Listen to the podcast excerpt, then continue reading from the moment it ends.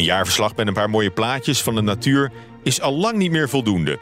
De markt vraagt om overtuigend bewijs dat bedrijven echt een duurzaam economisch model hebben en toekomstbestendig zijn. Duidelijke ESG-KPI's en robuuste data zijn daarvoor nodig. Maar wat zijn die KPI's en hoe kom je tot heldere ESG-rapportages en inzichten? Daarover gaat The Future of Finance, een podcast van PwC. Mijn naam is Paul Lasseur en dit zijn mijn twee gasten.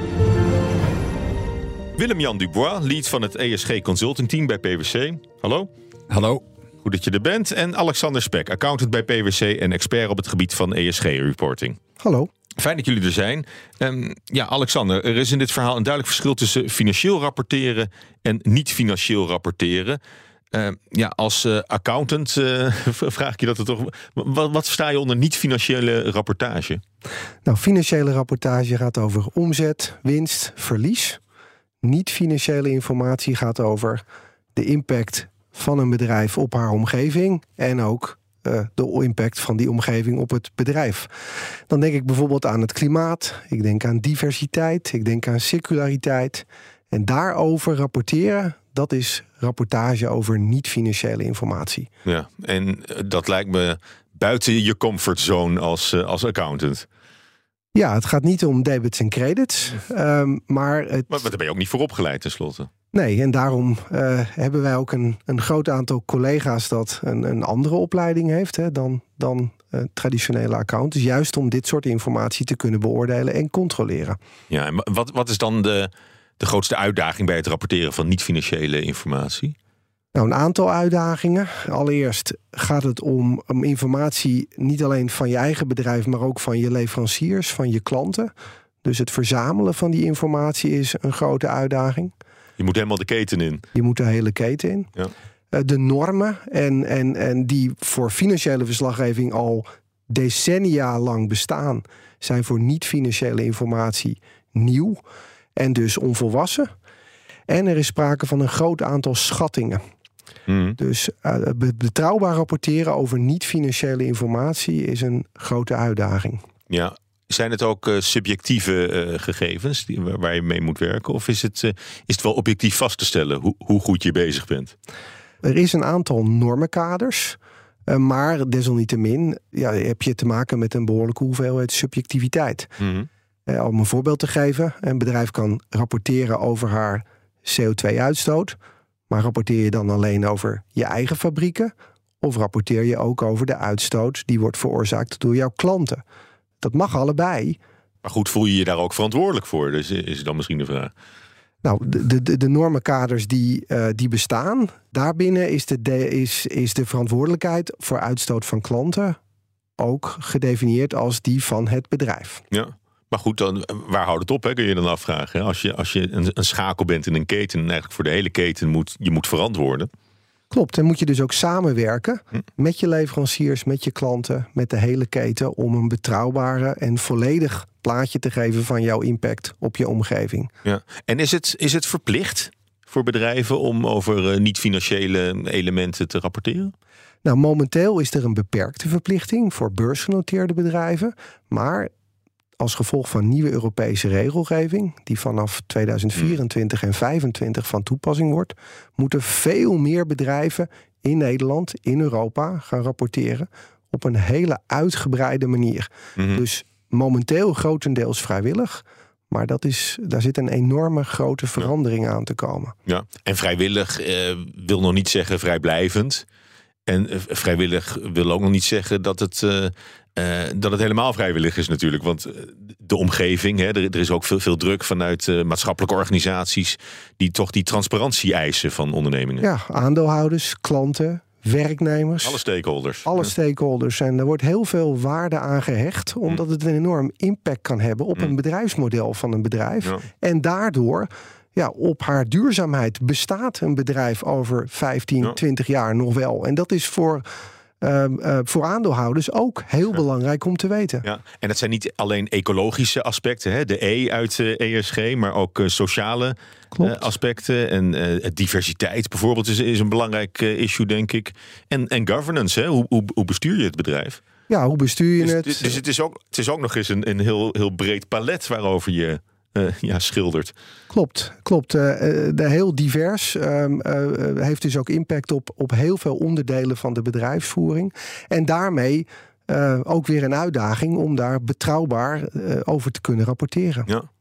Ja, het, lijkt mij als, als accountant. Ja, ik ben geen accountant hoor. Dus misschien heb ik ook wel een verkeerd beeld van wat de accountant precies doet. Maar dat lijkt me een gruwel ergens om, om met zulke weinig precieze gegevens. Uh, toch daar een heel duidelijk eindoordeel over te kunnen vellen. Of uh, dat, dat, dat ze te kunnen controleren. Ja, nou, een gruwel is misschien iets, uh, iets te, nou ja, te, sterk uitgedrukt. Maar het is nodig je uit om, om een grote uitdaging. Nee, ja. het is een grote uitdaging waarbij. Um, nou, wat ik net al zei, ook, ook meerdere um, ja, kennisgebieden nodig zijn. Want ja, als een accountant heb je dan verstand van de impact van een bepaald product. Hm. Um, um, uh, op, op, wat betreft CO2-uitstoot. Nee, dat heb je niet. Daar heb je dus experts voor nodig. Ja. En, en ja, met een goed team van experts kun je dit goed controleren. Ja. Nou, gelukkig hebben jullie bij PwC daar uh, Willem-Jan Dubois voor onder meer. Hè? Want jij bent, uh, jij bent van het hoofd, hoofd van het team wat juist die ESG-rapportages ja. mogelijk maakt. In ieder ja. geval een, een goed ESG-beleid nou, wij werken leert formuleren. Voor. Samen in de combinatie, het team van, van Alexander en dat van mij. Waarbij we enerzijds heel goed kijken van wat moet je dan rapporteren en wat wil je rapporteren. En aan de andere kant, hoe krijg ik het dan voor elkaar? Om dat inderdaad juist tijdig uh, en volledig gerapporteerd mm. te krijgen. En, en dat, uh, nou, dat is het stuk waar mijn team dan vooral ook bij helpt. Mm. Om het dan ook voor elkaar te krijgen. Om ervoor te zorgen dat, dat het klopt. Ja, nou, het is geen gruwel voor, voor, uh, voor ja. Alexander, begrijp ik, maar wel een uitdaging. Moet ik dat ook zo een beetje zien binnen, binnen PwC? Een soort good cop, bad cop, dat jij allemaal uh, ja, hoogvliegende, vooruitstrevende uh, doelen nastreeft. En, en, wil dat er zoveel mogelijk inzicht komt, ook in allerlei meer zachte doelen. En, en, en dat jij dat allemaal maar moet, uh, moet controleren, Alexander?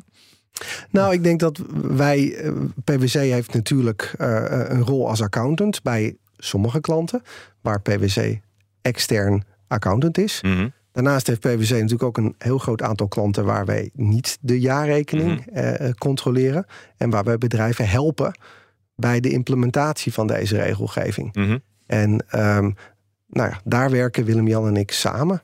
Uh, uh, bij het bepalen inderdaad waarover rapporteer je. Niet alleen extern, maar dat zal Willem-Jan zo mm -hmm. vast nog toelichten.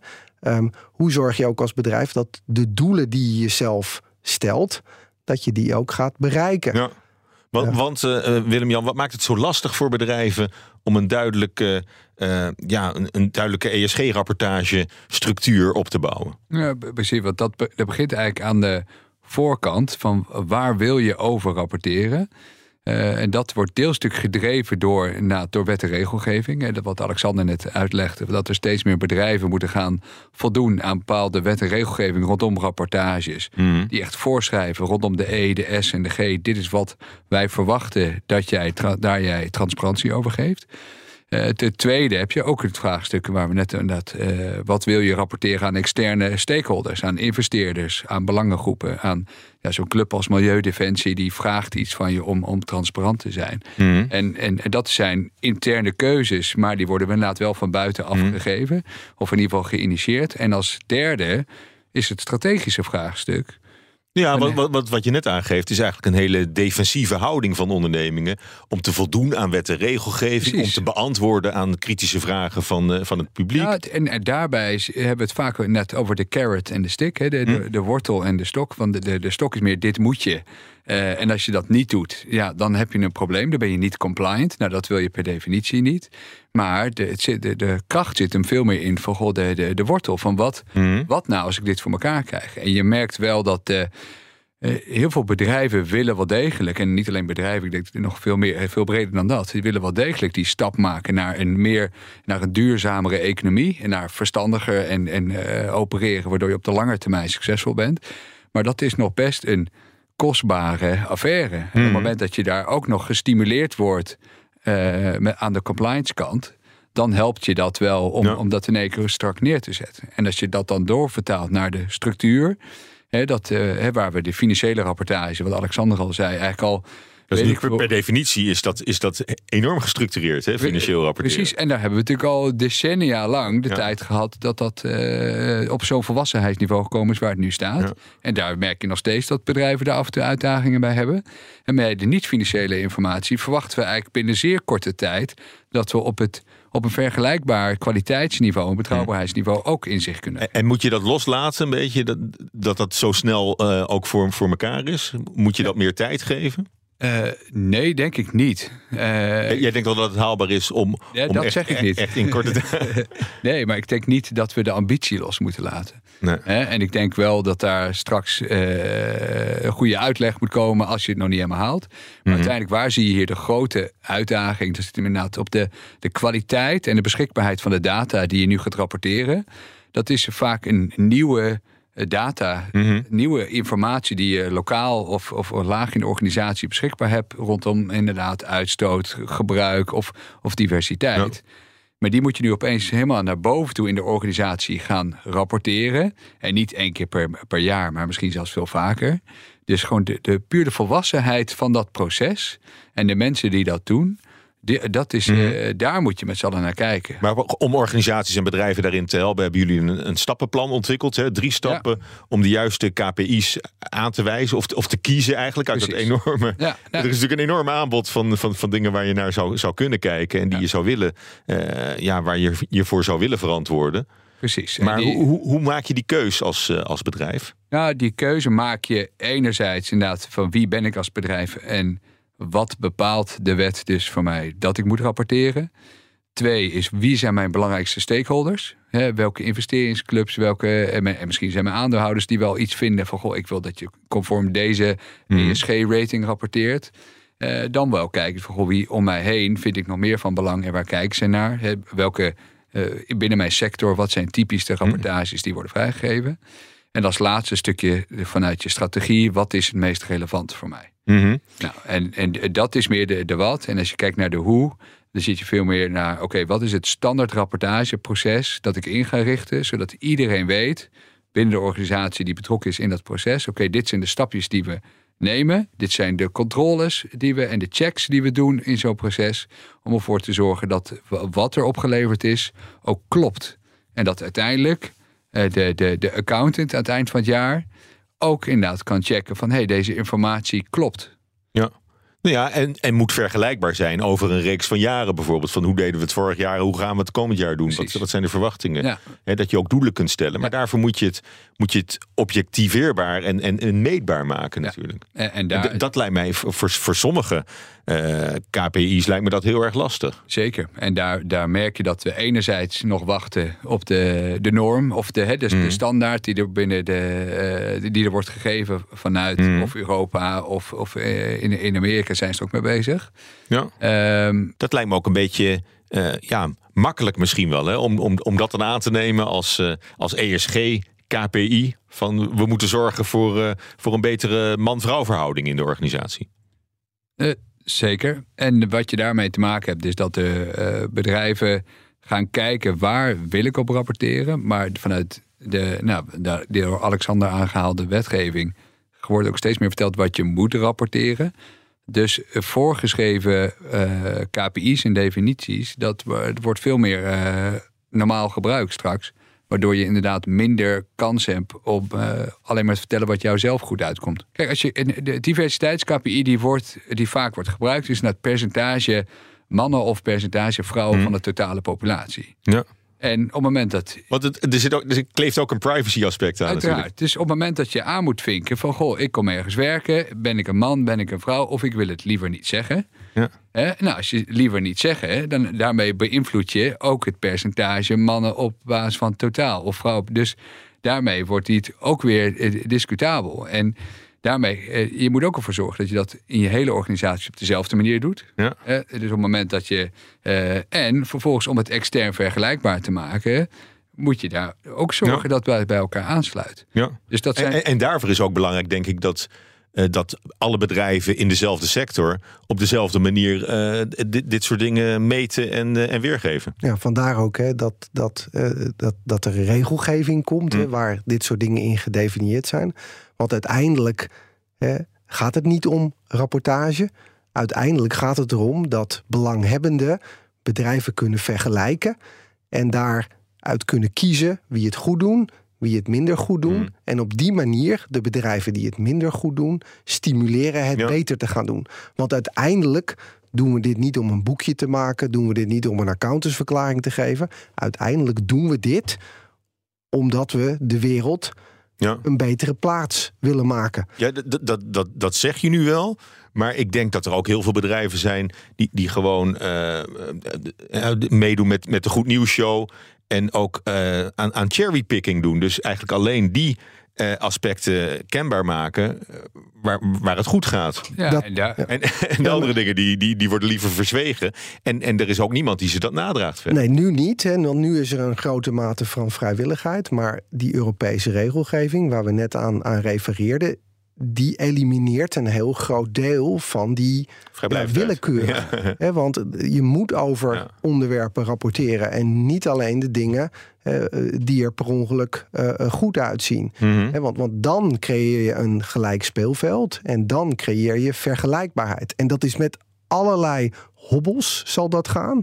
Want eh, ik bedoel, hoe lang heeft het gekost tot er in Europa eh, financiële rapportages allemaal op basis van IFRS gemaakt Ja. werden? Hè? Want dat is heel Ja. vergelijkbaar. Dit is een veel complexer, veel diverser onderwerp. Niet financiële Mhm. informatie. Maar uiteindelijk is het doel het creëren van transparantie en vergelijkbaarheid. Waardoor belanghebbenden, en dat kan een investeerder zijn, het kan een bank zijn, maar het kan ook een potentiële werknemer zijn, Ja. eh, hun keus kunnen maken waar ze mee, met welk bedrijf ze aan de Ja. slag gaan. Dus het is eigenlijk misschien veel meer iets voor de communicatieafdeling dan voor de financiële afdeling. nou, ik wou net Het, het, is ook, het is ook inhaken. corporate branding natuurlijk. Van wij zijn een deugdbedrijf. Nou, ik, ik wou Ik- eigenlijk juist ertoe dat dit precies de reden is waarom eh, de financiële functie hier steeds nadrukkelijker zich op gaat bewegen. Het typisch is het, eh, eh, de ESG-rapportage of meer duurzaamheidsrapportages.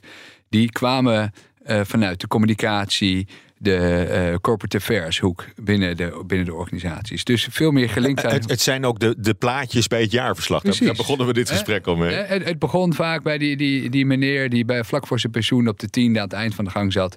En die dat was dan de duurzaamheidsmanager. Ja. Nou, daar zijn we al lang van weg van dat beeld. In ieder geval een groot Hmm. deel van de organisaties. En wat je nu wel ziet is dat de, de huidige drang zit hem vooral op het stuk transparantie. Laten we in ieder geval met elkaar transparant zijn in waar we staan. Dus op de E, de S en de G. En ook in combinatie met onze financiële cijfers. Want dat is het totale beeld. Hoe wij presteren. Hoe financieel en, niet financieel gezond we zijn. En eh, hoe we op de lange termijn succesvol kunnen zijn. En dat transparantiestuk, daar merk je nu bij al die wet en regelgeving is er veel meer op geënt van laten we zorgen dat we eenduidig transparant zijn. Mhm. Dat we een gezamenlijk beeld krijgen waar we nu staan. De volgende stap is oké, maar welke doelen gaan we nu stellen? De afgelopen vijf, zes jaar ze hebben er al een hoop CEO's in hun jaarlijkse Mhm. aandeelhoudersvergadering ambities uitgesproken. En alle websites staan er vol mee. Maar nu moeten die ambities ook daadwerkelijk doorvertaald worden door harde Mhm. cijfers. Of naar harde cijfers. En daar, nu hebben we die transparantie, of in ieder geval die komt een stuk meer. Waardoor de doelen gesteld kunnen worden. Die worden harder. Ja. Dus je ziet ook wat het gat is. En als je het hebt over de, de- het net zero ambitie, hè, wat is het, 55% bij, eh, omlaag voor 2030. Ja, dat kunnen we nu gaan meten. Ja. Dus dat wordt een tastbaar iets, waardoor we met z'n allen daar ook een plan op kunnen gaan maken. Waardoor het, eh, ja, het wordt een veel tastbaarder en reëlere discussie, anders dan alleen maar over de ambities. En daar is precies waar je als finance binnenkomt. Want die CFO, die moet uiteindelijk voor zorgen van... hé, hey, ik moet die transparantie Ja. geven aan mijn organisatie. Ik moet extern verslag geven en compliant zijn. Maar Ja. ik moet ook intern helpen mijn, de rest van op mijn organisatie te kunnen sturen op die Ja. doelen. En daar heb je dus ook die, niet alleen de, de bean counter, om zo maar te zeggen, maar juist ook de business partner rol. Ja. Die komt daar echt naar voren. En daar, en daar zie je dat, dat steeds meer actie op ondernomen wordt. Om, om ervoor te zorgen dat we, hey, we moeten kunnen rapporteren. Wat moeten we daar allemaal voor regelen? Ja. Hey, onze scope of reporting gaat enorm omhoog. ja, en je moet data hebben. En, en Die- goede data. Die, Precies. Die, die Dus dat is- kwalitatief ook. Ja, ja, en dat, dat is behoorlijke kostenpost voor, voor, de, voor de CFO. Maar ja, die moet hij wel ergens gaan pakken nu. Want de, de, de, de burden wordt alleen maar groter, om zo maar te zeggen. Mhm. En aan de andere kant moet ik ervoor zorgen dat mijn, mijn controllers, mijn businesspartners ook voldoende opgeleid Mhm. zijn om, hè, net zoals wat wij bij onze accountantstak aan het doen zijn en, en ook consultingtak voor, we Mhm. moeten ook biologen en, en, en Ja. antropologen Ja. in dienst gaan nemen ongeveer. Eh, ja, dat soort kennis moet je ook gaan bouwen om je organisatie Ja. te kunnen blijven adviseren. Ja, maar goed, waar, waar, waar begin je als organisatie? Dat, dat is één vraag. Die Ja. hebben we wel redelijk eh, eh, beantwoord misschien. Maar, maar waar, waar, waar eindig je als organisatie? Hè? Waar, waar stop je met het, met het van nog, nog meer ESG-doelen opnemen in je, ehm, in, in, in je scope? Ja, Eh, ik denk dat het. eh, Hoe, hoe kies je eh, de voor jouw bedrijf of in jouw bedrijfstak relevante ESG-aspecten nou, daar- om over te rapporteren? Nou, daar heb je enerzijds een, een aantal instrumenten voor. Eh, en daar kan Alexander nog beter toelichten. Maar dat zijn dingen als het opstellen van een materialiteitsmatrix. En dat is De eigenlijk een, materialiteitsmatrix. ja, en dat is eigenlijk een oefening die je doet. Hoe materieel is dit voor, Hoe voor, voor onze organisatie? Ja, en dan vooral gekeken vanuit externe perspectief. Ja. Dus als je dat echt goed wil doen, dan ga je daar praten eigenlijk met al je belangrijkste stakeholdergroepen. Dus je Maar het belang... externe perspectief, dat, dat impliceert ook weer een zekere defensieve houding. Nee, dat hoeft niet. Want eh, het gaat een stuk verder dan alleen wet en regelgeving. Maar het is ook wat verwachten. Hè, de, de- ik Hmm. noem in dit geval ook eh, employees als extern. Ja. Dus, dus je medewerkers, die ken je ook. Van hey, wat vind jij belangrijk? Waar vind je dat Hmm. wij als organisatie op zouden moeten richten?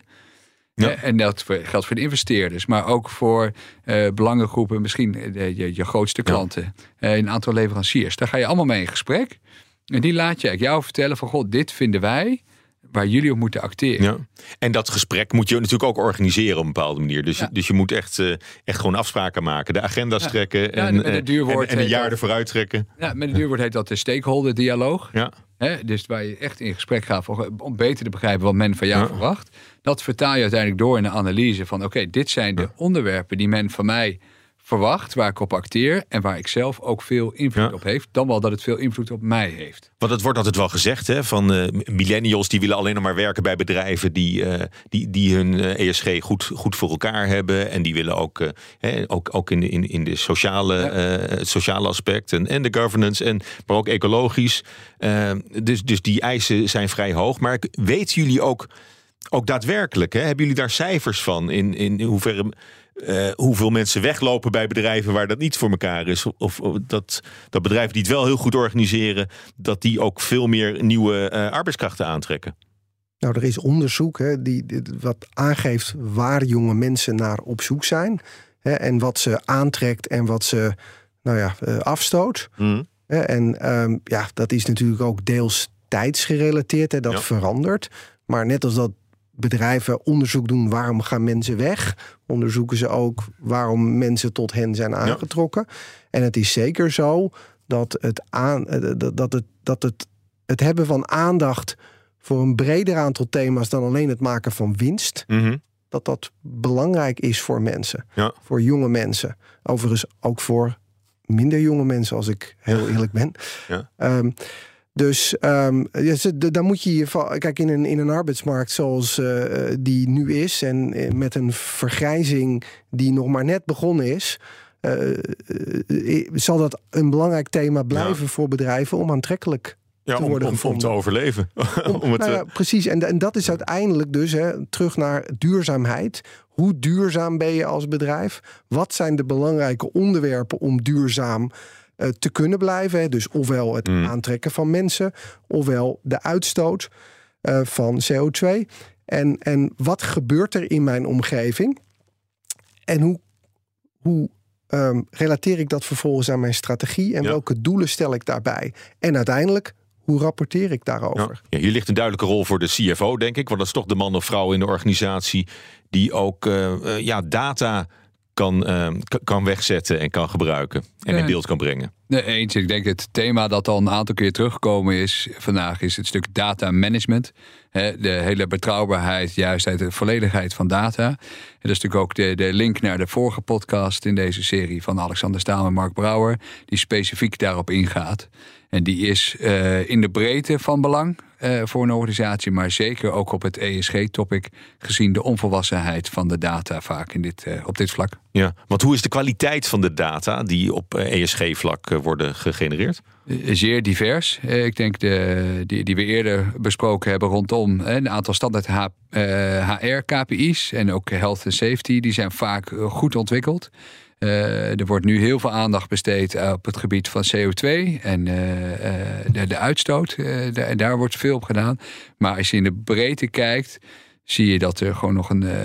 echt op de, de E, S en de G, dat er nog veel ja, nieuwe datagebieden zijn, om zo maar te zeggen, die uh, nog een stuk minder volwassen zijn. En daarmee dus de kwaliteit echt laag, waar veel aan moet gebeuren. Ja, het is nog een wereld te winnen en ook een duidelijke taak voor CFO's. In ja, nou, dit is een van de, de, de, de prioriteiten van uh, de merendeel van de CFO's, verwacht ik. De financiële functie is als geen ander team binnen een bedrijf in staat om op een robuuste, tijdige, betrouwbare manier informatie te verzamelen dus en te rapporteren ja. via de data. Ja. Maar ook om in haar rol richting andere afdelingen, de business partner rol, te helpen om de doelen die gesteld zijn, om die te bereiken. dus het is, twee, twee, het is eigenlijk drieledig. Goede, betrouwbare processen, externe rapportage, compliance en tenslotte, en misschien wel de meest belangrijke, het het helpen, het mogelijk maken om de doelen die gesteld zijn te realiseren. En, nou, en, en dat is een rol die de CFO op het lijf geschreven is? Op het lijf geschreven. En natuurlijk in samenwerking met de sustainability afdeling, in samenwerking met nou ja, de rest van het hele bedrijf. Maar de, de leiding nemen um, in het hele rapportageproces en het faciliteren daarvan. Dat is de CFO hmm. en de finance functie op het lijf geschreven. We zien daar eigenlijk de drie rollen. En is, is, is corporate communication daarbij een beetje uh, op een zijspoor uh, gezet? Of worden die hier ook nog heel actief uh, bij betrokken? Nou, minder denk ik dan in het verleden. Want, want naarmate dit A geformaliseerd wordt in wet en regelgeving, ja, en, en dus compliance, um, naarmate de eisen van stakeholders over de betrouwbaarheid en, en tijdigheid hoger worden. Naarmate er uh, steeds meer uh, ook eh, controleverplichting, mm. hè, dus accountantscontroleverplichting komt, ja, raakt de rol van ja, externe communicatie wat op de achtergrond. Nog steeds belangrijk, mm. maar minder dan in het verleden. Ja, nou, nou, zitten we natuurlijk in een soort transitiefase, hè, waarin dit soort rapportages veel belangrijker wordt. Maar dat is het nog niet. Dat is het nog niet bij alle bedrijven. Bij een aantal al wel, hè? De, de, de, de koplopers natuurlijk wel.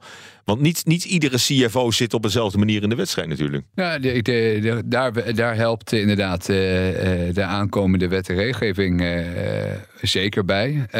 maar je merkt ook gewoon nog een heel groot stuk dat men nog niet helemaal begrijpt waar hebben we het over.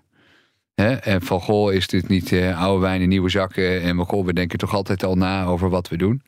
en, en daar merk je dat wij eigenlijk bijna alle, klanten of organisaties die wij spreken, zit er gewoon nog een heel stuk omheen. Van goh, waar hebben we het eigenlijk over? wat is ESG? En dan, ja, maar we hebben het ook, SDG's en wat is dat? En we hebben duurzaamheid en ja, nee, wij uh, we geven ook wel geld aan een goed doel. Ik zeg, hé hey jongens, het gaat wel even iets verder dan dat. En daar merk je, en dat moet zeggen, dat vind ik het onwijs leuk van dit onderwerp, is dat het gesprek dat je hebt met elkaar is op een heel ander niveau. Want het gaat over niet alleen van, goh, wat moeten we doen om vandaag en morgen succesvol te zijn. Hmm. Het gaat eigenlijk over veel over verwezenlijkere vragen. Hoe zorgen we ervoor dat we over 40 of 50 jaar nog steeds een hmm. relevant bedrijf hebben? Dat winstgevend is. En dat kan alleen maar op het moment dat je dat doet in samenhang met, met alle ja. uh, stakeholders. Dus ook, ook wat, je, wat je purpose is als, eh, als onderneming. Ja, dus als je, het het hebt over lange termijn waarde creëren, dat kan alleen op het moment dat je iets verstandiger na gaat denken en iets verder kijkt dan alleen maar over de volgende twaalf maanden. Oké, en, en nou ja, als een bedrijf dit eenmaal op, op orde heeft, hè, dus, dus ze gaan het hele traject in, ze gaan met de stakeholders praten, ze gaan uh, data uh, ja, genereren en, en, en, verzamelen. En, en dat allemaal in, in, in de rapport. En ze gaan, ze gaan kiezen, van, daar gaan we wel op rapporteren. Daar gaan we, dus ze hebben het helemaal voor, voor elkaar. Wat, wat kost ze dat dan uiteindelijk en wat levert het ze op? Is het, is het per saldo een winst voor een bedrijf als ze het goed geregeld hebben?